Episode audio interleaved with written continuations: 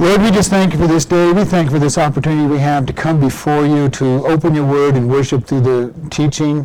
We ask that you help us to hear what you'd have us to hear and to speak what we were to speak, and just that you will guide and lead. In Jesus' name, amen. We're going to, for the next three weeks, temporarily leave Ephesians. And right now, today, we're going to look at Matthew chapter 21. And this is. Uh, the triumphant entry of Jesus into Jerusalem. And we said uh, before, a little over 25% of all the Gospels is about the last week of Jesus' life. So we want to kind of just look at that. We're going to spend a little time as we prepare for Resurrection Sunday, looking at a little couple of events in his life before this.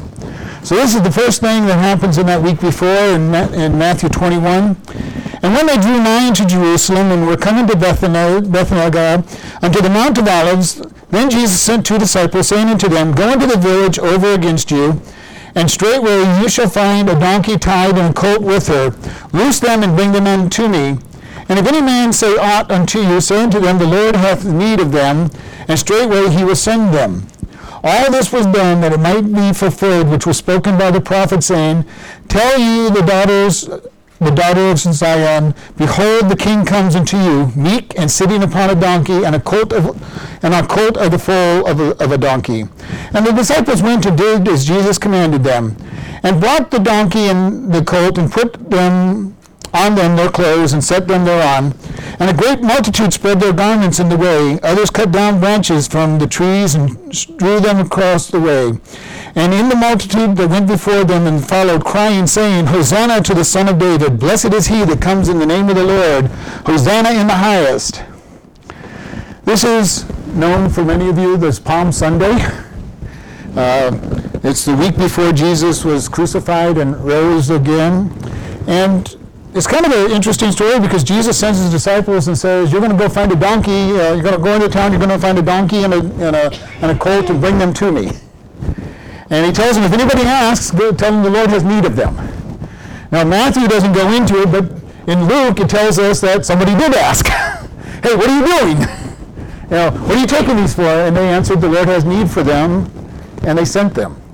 You know, little little short prophecy, but it's you know very quickly fulfilled. But Jesus knew what was there and knew how they were going to react. And then we look at this little thing that says that it might be fulfilled that this prophet has spoken. And in Zechariah chapter 9, verse 9, you all, Paul, I'm not going to ask you to turn there because it's hard to find these small books for most people.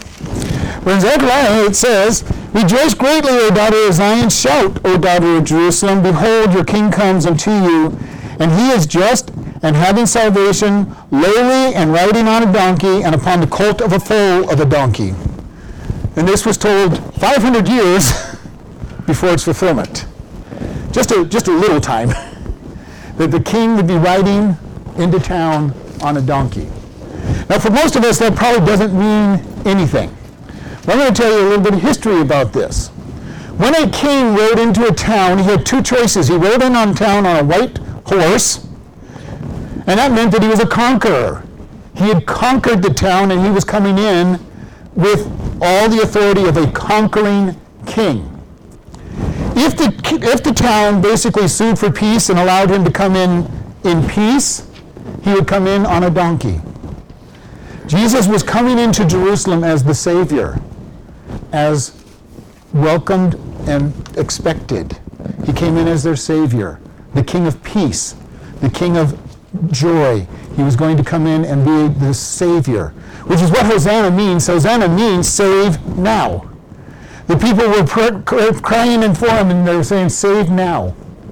Now, they didn't have the right salvation in mind because the Jews, and we've talked about this, the Jews had this expectation of the Messiah coming and setting up his kingdom on this earth. And it was going to be the center of all worship and all the kingdoms of all the world.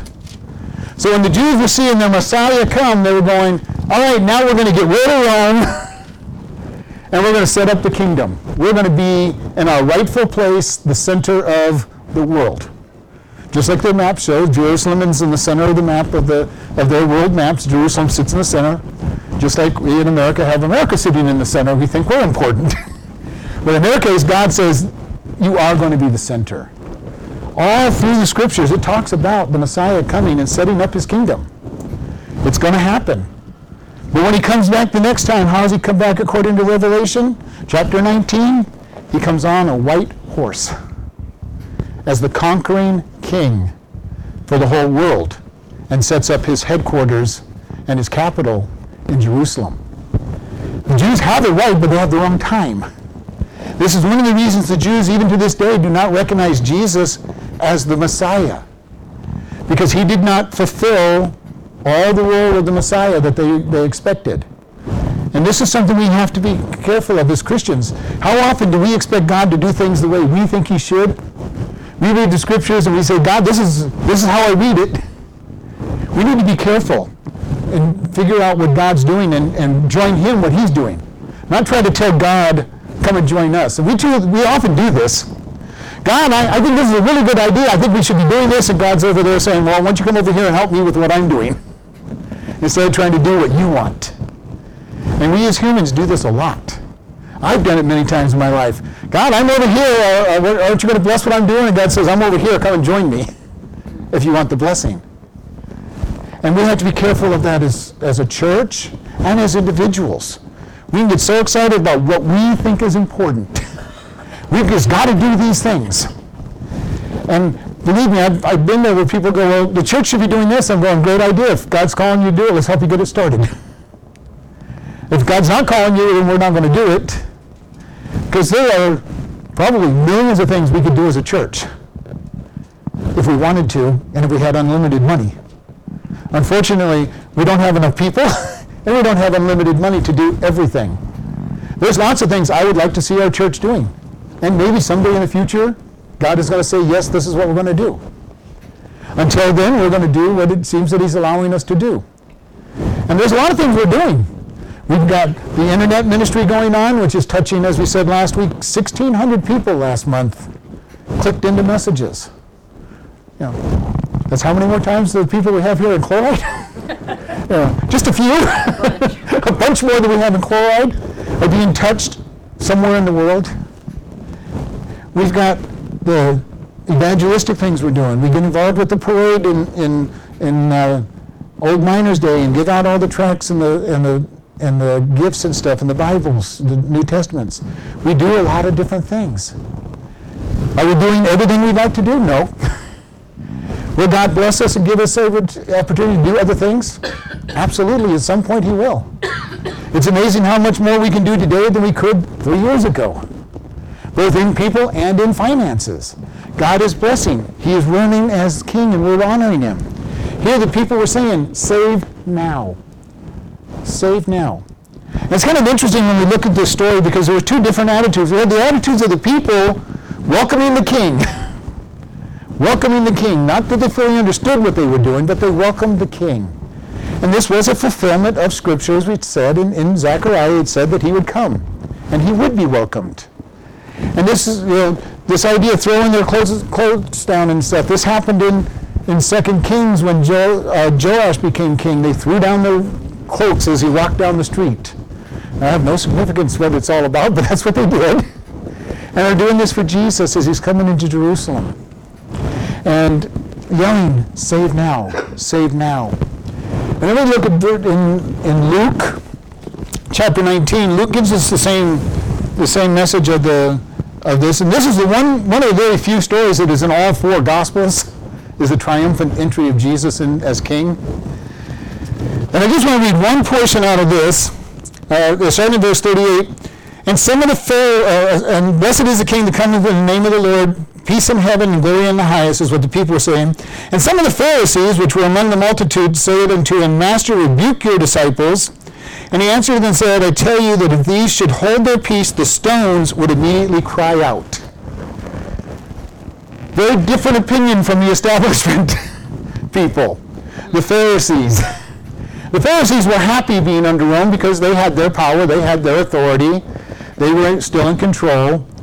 It wasn't, it wasn't a Israeli-led country, but they were happy, they had authority, and they're going, Jesus, make these people be quiet. We don't need riot. We don't need trouble from Rome. Because all through this time period, many different people had risen up to try to throw Rome out of Israel. You know, the, the one that we know most of is the Maccabean Rebellion, which leads, leads into the Festival of Lights or Hanukkah, where they, the Maccabean priesthood and everything rose up against Rome and actually were fairly successful for a short period of time until they were totally exterminated. But they had a miracle that God gave them, which was there was not enough oil to keep the menorah in the temple on for more than a day, and it took time to make more oil and God let it burn for seven days. And that was one of those miracles. And so there've been many rebellions against the Romans.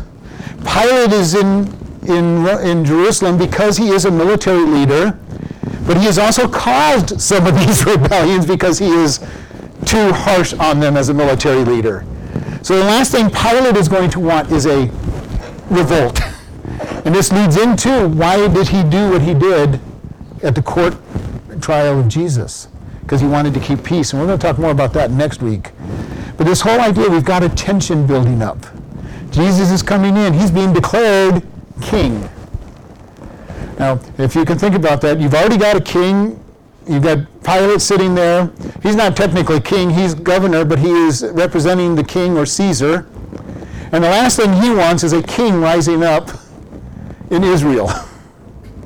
The last thing that the Pharisees want is a king rising up in Israel. They're happy with their position. They're happy with their authority. They're happy with their what government they've worked out with Rome. As a matter of fact, the Jews had invited Rome. When Rome came in, they came in as a gentle conqueror, and they were able to keep their religion, which was very unusual in the Roman Empire. When they came in, they conquered, and they said, you are going to get rid of whatever you were already doing. But because they were basically surrendered to, they came in kindly and said, okay, you can keep your religion as long as you keep it under control. And here Jesus coming in. If he is really truly the Messiah, there, there, there's trouble ahead as far as the scribes and Pharisees are concerned. Because you're not going to raise up a king and not have trouble with Rome. And Rome has already done a lot of crazy things with them and, and exterminated a lot of people. And Jesus is coming in, and the people are yelling, Hosanna, Hosanna, King of da- the Son of David. We also don't understand when they said Son of David, they were saying this is a king. this is the king, because that was the title that he had. The Son of David was going to be the Messiah. And they knew that the Messiah would set up a kingdom.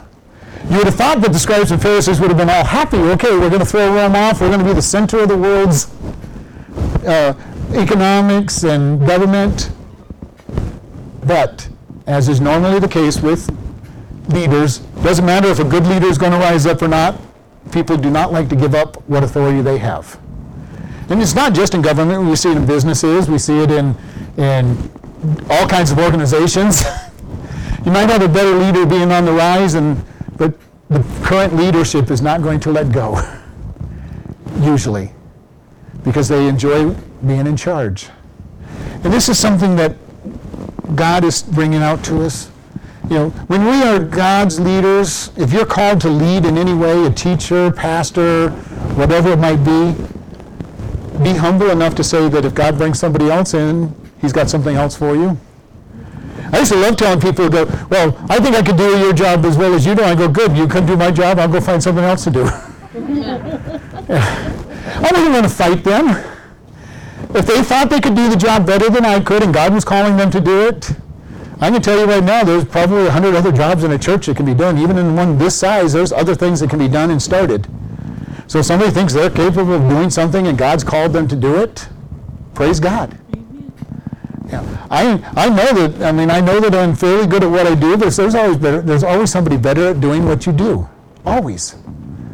Always somebody better, no matter how good you think you are or how good you are. You know, it may not just be your own thinking. You may be good at it, but there's always going to be somebody who's better at it. You know, that is the whole key to this. Jesus is coming in. He's coming in as king. He's fulfilling in we're going to read this one in, in Psalm 118, starting in verse 20. This gate of the Lord into which the righteous shall enter, I, shall, I will praise you, for you have heard me and art my salvation. The stone which the builders refused has become the headstone of the corner, and the Lord's doing it is marvelous in our eyes. In that this is the day which the Lord has made. We will rejoice and be glad in it. Save now, I beseech you, O Lord. I beseech you, send now prosperity. Blessed is he that cometh in the name of the Lord. We have blessed you out of the house of the Lord. Jesus said this was his, their blessing him was a fulfillment of that. He said if they were quiet, the stones would cry out. Could you imagine the stones crying out in, in praise of God? It'd be kind of scary, but it would be, be interesting. It would be interesting. God says that all of creation praises him, which to us is kind of a strange thought, too. All of creation praises him. All of creation shows forth his majesty as creator. And when we look at this, this is true. I can't look at all, anything in crea- that's created without seeing the hand of God. Because I understand how intricately related it is, how perfectly created man is in our body, all the way down to the cellular level that is created in such a way that without any, it could never have been cre- evolved, as the science doesn't want to tell us, because you need every single part of the cell to have a cell that's living. And they all have to be there at the same time without with any one part missing, the whole cell would not function. And then we have scientists wanting to tell us that this happened accidentally. that all these things accidentally all converged at the same exact moment to create a living cell. You know, I wouldn't, I wouldn't have the, I don't think the, the greatest gambler would bet on those kind of odds of something like that happening. It would be easier to reshuffle a deck of cards back into order that they started at than for, the, for a cell to come together randomly. And if anybody's played cards, you know you're never going to shuffle that deck of cards back into order. Though theoretically the odds are uh, 1 in 152, uh, the, uh, the 10th power to 152nd power. Uh, just, a, just a very high odds for that to happen. And the cell is much more complex than the 52 deck, deck of cards being reshuffled into order randomly. God's creation declares Him. Know, little little facts like you know the body when you go when you go into a fat, uh, starvation mode, the body actually saves back the fat content and destroys the lean first, which is why you can't lose weight by starving yourself to death. You lose your muscle tone. And then when the body's convinced that it's a long-term fast, you're not just a long-term problem, it'll start using up the fat reserve. Yeah.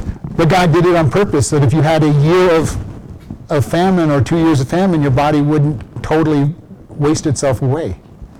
God does miraculous things. The ecosystem, which we found out oftentimes, if you introduce any kind of plant or animal that doesn't have predators, you mess up the economics, the, the ecological system in that area until somehow a predator comes along. or you reintroduce a predator, which then still messes it up. God's got a perfectly balanced world that He created, not by accident. and Jesus was that creator, and now he, He's coming in, and the people are worshiping Him. And He says, Hey, if these people were silent. My creation would worship me anyway. We want to get to that point where we understand. We need to be opening our mouths and sharing the gospel with people, sharing God's truth. And we need to really think about this because anybody who isn't saved is going to hell. And we as Christians have to grab hold of that truth. If they do not accept Jesus Christ, they're headed to hell. And I bring this out to us is how many, how many of us have relatives that we have not shared the gospel with that aren't going to heaven because they're no, they don't know Jesus? How many of us have friends that we're afraid to share the gospel with because they might, not, they might get mad at us and not be a friend anymore? Well, you know what? that's a pretty sad place to say, well, I don't want them to be mad at me on earth, but I'll let them be mad at me for eternity in hell because I didn't share the gospel. We need to see the seriousness of sharing the gospel and share it with people, especially family and friends that we want, that we hope, that I would hope that you want to see for eternity. Now, but if they die without knowing Christ, they're going to have an eternity in hell. And they're going to, I really do believe, I heard a message one time, and I believe it's probably true, on the white throne, they may look at us and say, why didn't you tell me? You knew this was coming and you didn't tell me. And they have every right to. Even if they don't, they have the right to turn to us and say, you didn't share it, if you didn't. Important, the gospel message. Jesus came into Jerusalem. John tells us as he was coming into Jerusalem that he wept because he knew how many people were going to be lost in that city because of what they were going to do to him. Jesus didn't weep because of what he was going to go through. He came to this world knowing what he was going to have to do. He wept and all the people that were going to reject him. And for us as Christians, do we weep over those our family members and friends that reject Christ? Hopefully we do. Hopefully we go into prayer and we ask God, please bring somebody else. My words weren't enough, bring somebody else in. It's important. Hopefully, if you've got lost family, you're praying for them. Hopefully, you're praying for them. It may take decades for them to come to Christ. It may only take weeks, days. Some, but unfortunately for some, it takes decades. And I've been around long enough, I've seen many people who've come to church their entire life and come close to their death and realize that they don't know Jesus.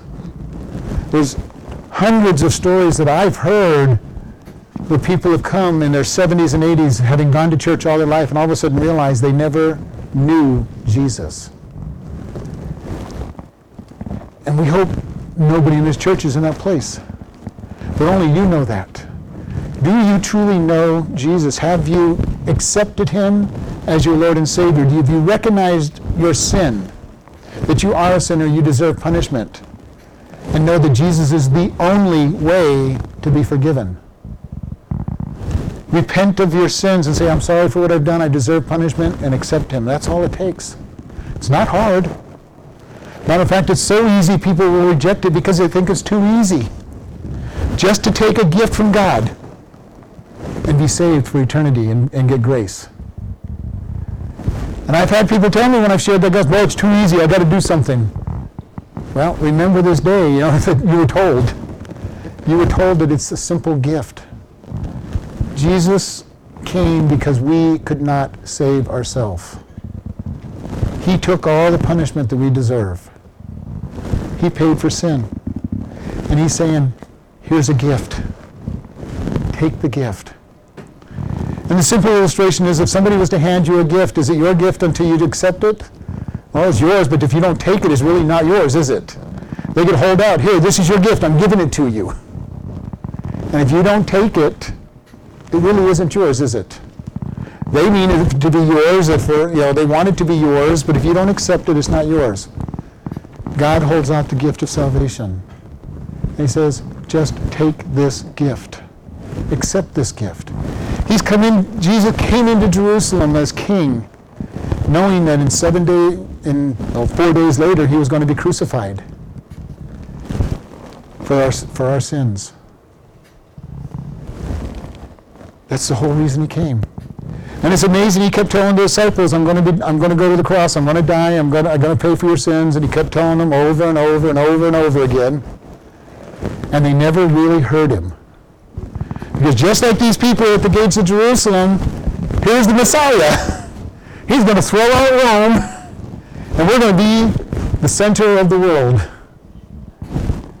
They didn't understand that he had to die, and that he would come later on as the conqueror after Satan had had plenty of opportunity to try to destroy. We want to encourage you. If you don't know Christ, accept him now. If you know family members that don't know Christ, share Christ with them. Share Christ with them. What's the worst they can do is get mad at you and not talk to you. But you know, it's better that they not talk to you here on this earth than be able to blame you for not sharing for eternity. It's going to be a serious, this is a serious message. Share the gospel with people. If you don't know how to share it, do the best you can. We've shared it enough here. It's simple. You are a sinner. You deserve punishment. Jesus came and paid for all that punishment. Accept those things and ask Him to come into your heart, and He will make you a new creation. Anybody can share that message. Will you be able to answer every single question they might ask you? No, but as I've said, so what? Because that's the best thing that can happen. It gives you a second time to talk to them. I don't know that answer. Let me go get an answer for you, and I'll come back and I'll talk to you tomorrow, two days from now, next week, whatever it is, and I'll you, get you that answer. You get a second time to tell them the gospel. Everybody's fear is getting asked a question they can't answer. I really want to stress to you that's the greatest thing that can happen to you, aside from them accepting Christ at that moment. so, so it's the second best thing that could happen to you. You know, they, ask a question you don't know the answer. I'm going to go find that answer. go find the answer and go back and tell them. And you get a chance to tell them the gospel all over again with the answer in place. But we want to be able to be bold. And you know what? Oftentimes the Holy Spirit's going to give you the answer anyway. We worry about it, we think about it, we go, how can I answer this? I can tell you many times when I've been witnessing, I've answered questions I didn't even know I knew the answer to. and know that they were the right answer because it, the witness was there that it was biblical and correct. God can still give you the answer even if you don't know that you know the answer. Because he told the disciples, don't worry about what you will say when you stand before the leaders. The Spirit will fill your mouth. And if you come, like I say, if you come with something you don't know the answer, then just say, fine, I don't know the answer, but I would love to get to you the answer and get it to you tomorrow or next week or however long you can get to it. Be bold. Be bold. It is time for us to stand up for Christ and get the revival in this world. We need to be praying for the revival. We need to be praying for revival in this town and see people get saved and be able to turn this, this town upside down, then turn the county upside down. Then maybe get the state turned upside down, and maybe we'll get really lucky and have a third great awakening in America and turn the United States upside down. I don't hold much hope out for that because I think we're close enough to the end times that I don't have a whole lot of hope for that, but that is a great prayer. I'd love to see it happen because God is in the miracle business. He wants to see people committed. The whole reason we are here as Christians on this world is to share the gospel. Because if he didn't need us sharing the gospel, he'd just take us straight to heaven because there would no need to be here. Our job is to go and make disciples. And that starts with giving them the gospel. And then it works into teaching them how to walk the Christian walk, how to grow in the Christian walk. And we just want to see God move in a great way. I want to see God move in a great way, and I want to see us do it.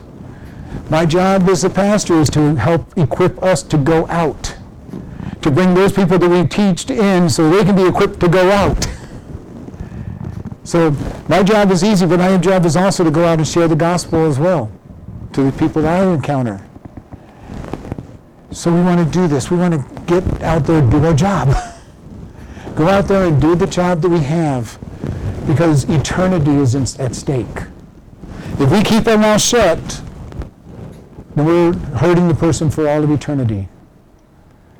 Now, God can bring another person along. He's, they're going to hear the gospel when he, he says that when they stand before the white throne judgment, every single person they will have heard and will not be innocent, and they will know it. And God will show them the times that they were shown through nature, through people speaking. God will give them the message they need to hear. But it doesn't take us off the hook before God. God's going to say, Why didn't you? You know, when we stand before him at the Bema seat, he's going to say, if you had just shared the gospel with this person, here's the rewards you would have gotten. He's looking for what to reward us, but he's also going to show us how many rewards we lost. Can you imagine the rewards for the person who led Billy Graham to the Lord? It's said that that person didn't lead anybody else to the Lord in his entire lifetime, but he led the most important one to the Lord. It's very amazing. We don't know who we're touching.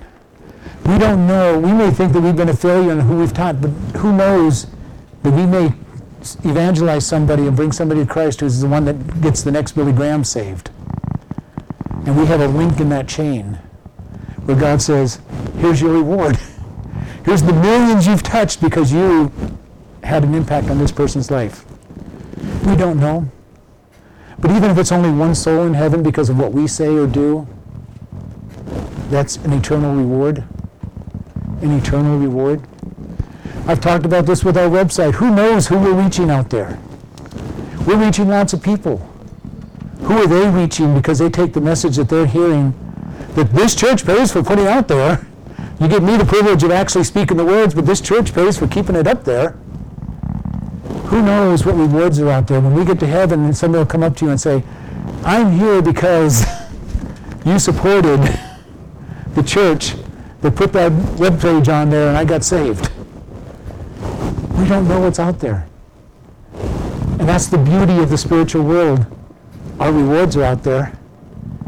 And who knows what's, what the rewards are going to be. But we need to stand with God. We need to step forward and share. We need to step forward and evangelize and give the gospel out. And we really need to start with our families and friends. Because they're the ones you're going to miss in heaven if they're not there. As far as we can miss them, God's going to wipe every tear out of our eyes. But I think there's going to be a time when we're going to look and say, it's my fault they're not there. Get that out of the way. Uh, we won't remember them necessarily, but I think there will be a point in time in heaven where we will know that they're missing because we didn't open our mouth. Now, if we've opened our mouth and they've rejected, then we're, we're free because we're not responsible for how people respond. And this is something we've got to remember when we're out evangelizing. I am not responsible for their yes or no. I'm just responsible to, to give the message. And I hope that will free you up to say, I shared it and they rejected it. Okay, you've done your job. Maybe God will ask you to share again. Who knows? But one time you've shared with them, they've heard the gospel. They can't come back and say, I never heard. I, I'm not here, you know, you didn't do your job. We need to be able to share that message with people. Let's close. Lord, we just thank you for this day. Lord, if there is anybody in this room that has not asked you or listening on, on the web that has, does not know you, we ask that they recognize and they will admit that they are a sinner, that they deserve that punishment, and they accept your free gift. And then seek to be discipled by somebody. Lord, if there's anybody here that has done that, we ask that they will come and talk to me. If there's anybody on the net, they can email us and tell us about that. And Lord, we just thank you for your love and your care. We thank you that you are the Messiah, that you came down to this earth to pay the price that we couldn't pay so that we could be accepted by God into heaven. And we just thank you in your Son's precious name. Amen.